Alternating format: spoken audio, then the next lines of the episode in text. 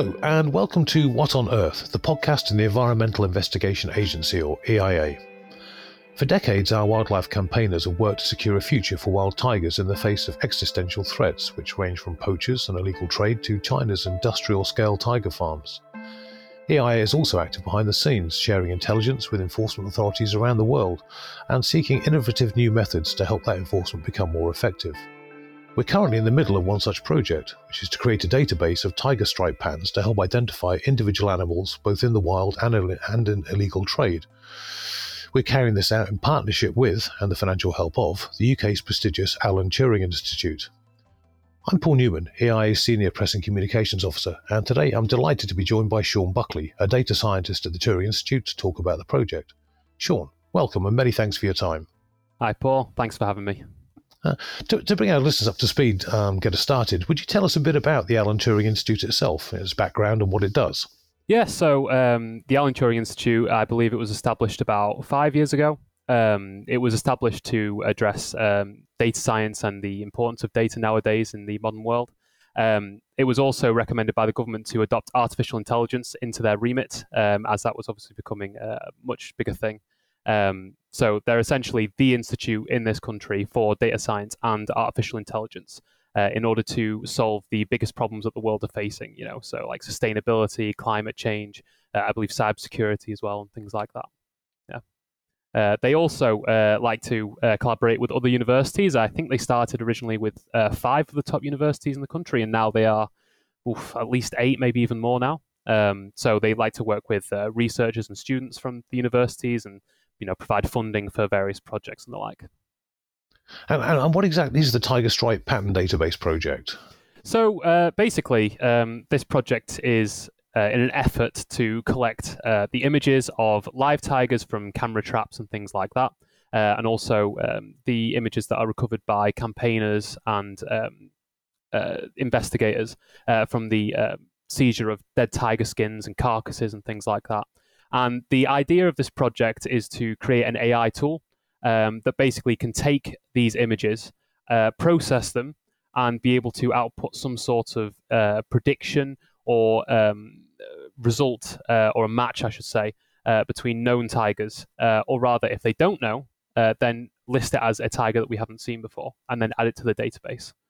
I appreciate it's, it's probably a bit reductive, but I mean, I understand that tiger stripe patterns are as individual as human fingerprints. Um, so, so is effectively what you're doing coming up with a piece of software that can actually look at bajillions of individual fingerprints, or in this case, four thousand tigers, well, um, and, and, compare them and find out which one's which.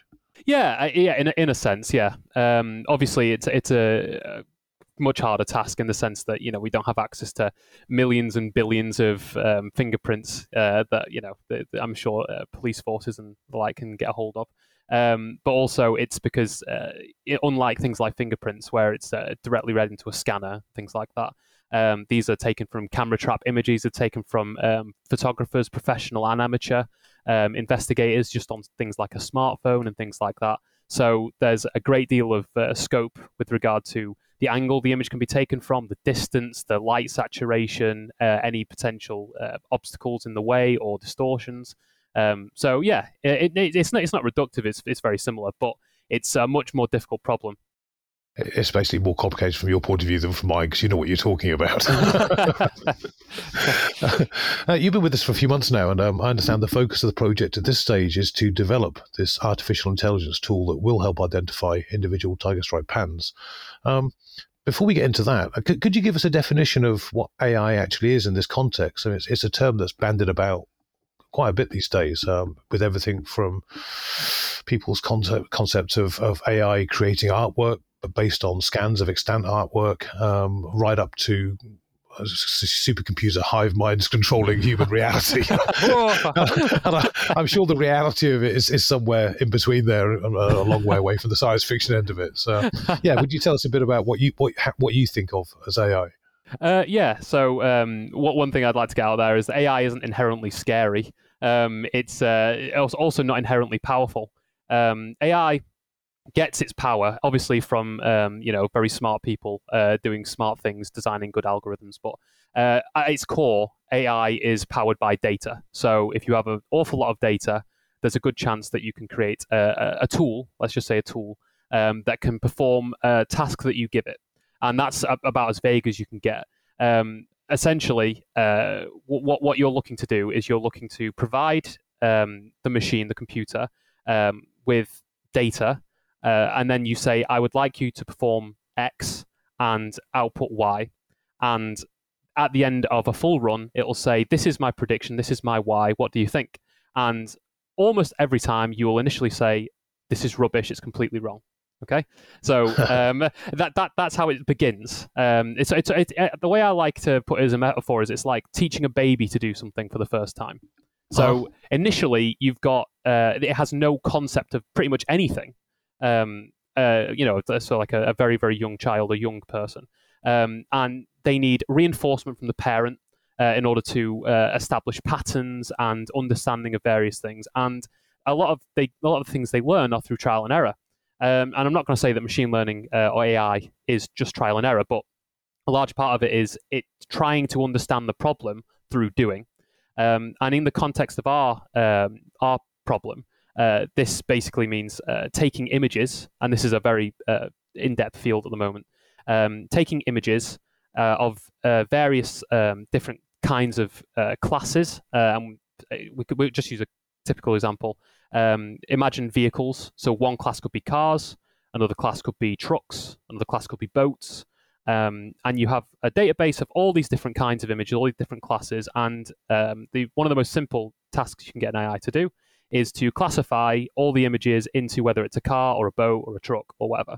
Um, and with this project, um, we're looking to do a similar thing, except the classes are actually all the individual tigers. So um, you're looking to get a tool that can learn the very, very fine differences between one tiger's stripe pattern to another tiger's stripe pattern. And the concept of this is taking data, passing it to it, getting it to attempt to predict, and once it you know does badly, reinforce what it should be looking for. It will try again and again and again, and eventually, theoretically, it should be able to pick out the features that are important to distinguish between the tigers. Oh, That's that. essentially what AI is in this context. Excellent. And, and without wanting to vanish down a rabbit hole, um, while we're talking technical terminology, um, you mentioned algorithms. Um, what exactly are algorithms in this context? Uh, again, it's another one of those terms people throw around quite loosely. Um, yeah. People talk about you know, the Facebook algorithm reading way too much into what you are and what you're doing and what you're likely to do. But is it the same sort of thing? Is it a piece of predictive um, coding that um, algorithm is more sort of a, a, a, mathematical structure for processing data. So, um, an, an, algorithm will take certain input, it will perform um, certain mathematical operations on the input, and it will produce an output. And um, the idea tends to be that um, you use the same calculations every time you use the algorithm. So, uh, it will always use the same like uh, you know maths and same um, algebra and things like that. It's not like it, it changes constantly. Uh, the the thing that changes um, in uh, an algorithm, or rather, what changes in AI, is the weights, and weights basically correspond to um, how much you lean one way or the other, depending on what you've previously seen. So um, it's, it's, it's difficult to explain it, um, but but, but basically, uh, the if you if you kept the weights or the understanding, let's just call it the understanding of from the AI the same, and you passed data through the algorithm, the result will be the same every single time. Yeah. You know, m- for the most part. Um, but uh, an algorithm is essentially just a sequence of steps, mathematical steps for processing data, and AIs make use of algorithms in order to do all the different sort of scientific uh, transformations on the data and understanding. And the AI itself is the thing that changes. Okay, so so effectively, it, it's like tools of inquiry that the AI uses to arrive at its determinations. Yeah, yeah, yeah exactly. Okay. Thank you. And, and what for you have, have been the main challenges in developing such an AI tool for this particular project? Yeah, um, well, for this particular project, I'd say it's probably the lack of data, uh, or rather, I should say, um, strongly labeled data. Um, we we have a quite a, quite a good amount of live tiger images. Um, in terms of the uh, tiger skins, we also have a fair amount of those. Uh, far more live tiger images due to the camera traps and the um, the photographers.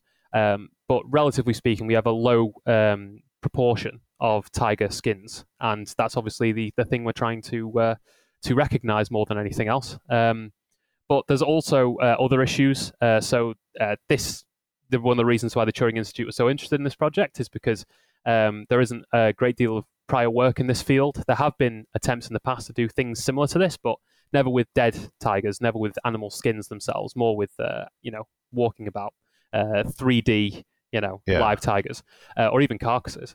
Um, but uh, d- despite that, that that doesn't mean that uh, it's an impossible problem. It's just uh, not really been attempted before. That makes it interesting, uh, but it's also a challenge, obviously, because you have you have less to refer to. Um, and finally, the uh, the one of the key key uh, issues that I'm currently trying to sort of figure out is um, basically there, there, there's an inconsistency in the data in the sense that um, if you picture trying to liken a 3D object to a 2D object, the 2D object tends to be more simple. You know, it's flat uh, and you can see everything, and it's and everything is on the same level. Whereas a 3D object, you've got um, angles and you've got things that are sort of further away from the camera and things that are closer to the camera on the same thing. So, like the tiger, um, you know, some of the stripes may be stretched or shrunk depending on how it's sat or standing and all that sort of thing. Um, and the, the the issue is trying to um, process the data so that um, it's a consistent structure going into the algorithm. Yeah. So um, uh, basically, uh, there's a tool called Extract Compare that the uh, the Wildlife Institute in India um, have already using called Extract Compare. Basically, it's uh, it, it, it it wraps around the um, live tigers um, to be able to extract and flatten their stripe pattern. Now, but this is quite a manual process. So I've been looking at um, possible alternatives, whether it be automating extract compare or using a similar algorithm uh, in order to prepare our data for use in the AI. That, that, the, the, main, the main problem, in my opinion, is getting the data in as clean and as, as strong a state as possible so that when we train the AI, um, future researchers, people who want to use this tool, don't have to worry about having their own data being clean because yeah. that's that's you know it's a complicated thing to work with. They they want to just be able to upload, click scan, and get some results without having to go through an enormous rigmarole to get the final image sorted out in such a way yes. that it can understand what it's looking at. Yes, exactly. Yeah. So when it's actually up and running, what what will be the practical value of, of this Stripes database? Okay. Um, so the idea is that on full completion, um, the user, uh, like like I just said, the, the user should be able to submit an image with no prior processing, and um, the application of it will be that it will confidently be able to answer whether the tag has been seen before, um, and if it hasn't been seen before, um, and then obviously if it has been seen before, whether it matches to any of the images in the database. Uh, so if it hasn't been seen before, the image will be added to the database. If it has been seen before, it will also be added to the database, but they'll also be giving a prediction on um, which tigers it matches. Uh, now, the idea of this is that if you know uh, that this tiger has been seen before, uh, and, for, and like, let's just say in this instance, this is a tiger skin that we've uploaded, um, and it matches some live tiger images. If, if it was previously unknown that this tiger had been killed or poached or trafficked, then this gives investigators um, the heads up, that the knowledge that they don't they shouldn't be looking for the tiger anymore. The tiger has you know unfortunately been killed, uh, but this would also allow them to be able to figure out when was it last seen, where did it end up, and that means they have a window for when it was trafficked, uh, the routes that it took. So if it went from say India to Thailand, uh, they know that it would have to be tra- trafficked across those borders. Um, so the idea is it should help with tracking the tigers, getting on top of the the poachers and the traffickers and how they are moving the, ti- the tiger skins around, and hopefully be able to get ahead of it. And I, I presume, as well as um, identifying tigers that were once in the wild and have now been seized as skins somewhere. The same um, process applies to tigers that are being held in captive facilities in in Asia and China. Yes. Um, where where we can say, well, okay, that one was registered from a photograph by visitors two years ago, and yet here's the skin showing up in the marketplace. So clearly, these places aren't necessarily the conservation um, hubs they, they, they present themselves as sometimes. Yes, exactly, and this this would be uh, in an effort to obviously combat corruption um, and illegal trading as well. Uh, so it's not necessarily just with um, butchered tigers, but you know with live tigers as well. Any any any sort of movement that is unnatural, or rather, if there's any uh, lack of sighting for a while and then um, something is submitted and it's tracked, then that gets people um, the heads up to know what's going on with these individual tigers. Excellent. And uh, do you anticipate there will be any other practical applications for the technology that you're helping to develop for this project uh, beyond looking for tigers? I certainly hope so. Um, as always, uh, all it's much work, yeah. um, yeah, so uh, it, has got, it's got some really interesting uh, implications. Actually, um, there's there's there's plenty of other um, animals, for example, um, that have distinctive um, markings. So um, zebras are a, you know very very similar sort of problem.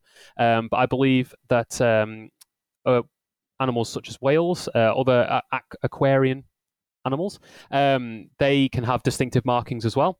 And the idea is that this tool, you couldn't just uh, upload an image of, um, I, I, don't know, uh, a zebra or, or, a whale or anything like that to this tool and then get a match uh, because it wouldn't be linked to the right database and it wouldn't have been trained on this data. Um, and one thing about AI is uh, if it's never seen a certain kind of data before, it's unlikely to be able to understand it very well. Um, yeah. So, but the idea is that the when the technology itself is developed, it won't really matter whether or not it's a tiger or if it's a whale or if it's uh, you know a house cat or if it's a dog or whatever. Uh, it it, sh- it should be able to be trained on new data. So if if we had another data set uh, for I'm just going to stick with whales here. If we had another data set with whales um, with thousands of whale images and we know the identity of a lot of them um, and we can run all the training that we're going to be doing with this on tigers again, then theoretically we should be able to apply exactly the same principles and get the same sort of output and therefore practical application with other animals as we do with tigers. So whilst we're starting with tigers, uh, provided the tool is fully completed, uh, we should be able to use it for more than just that. Fantastic work. Uh, and finally, um, what for you has been the most enjoyable aspect of working on this Stripe pattern database project? Uh, frankly, um, it's working with the people at EIA.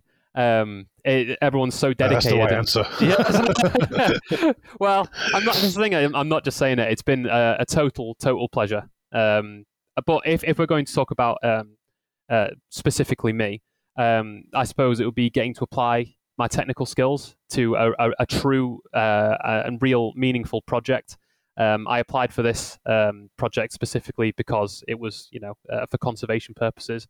Uh, and after looking into EIA, it seemed like I could potentially do some good with some people who really want to do some good.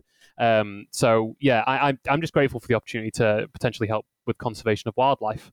Um, and uh, with my work previously, I've not got to uh, work on anything else that has a practical application in this sort of context. Um, so that's the thing I've enjoyed the most. Oh, fantastic! Uh, well, best of luck with the project, and um, maybe you'll come back and um, when it's nearing completion and give us an idea of how it's going and what's next. Yeah, absolutely. Excellent stuff. Well, Sean, thank you very much for joining us today. It's been a pleasure to chat to you, and um, thanks for taking the patience to um, ex- explain more technical stuff to the technically illiterate like myself. My pleasure.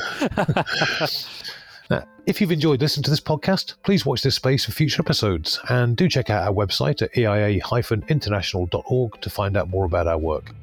Thanks for joining us, and wherever you are, stay safe out there.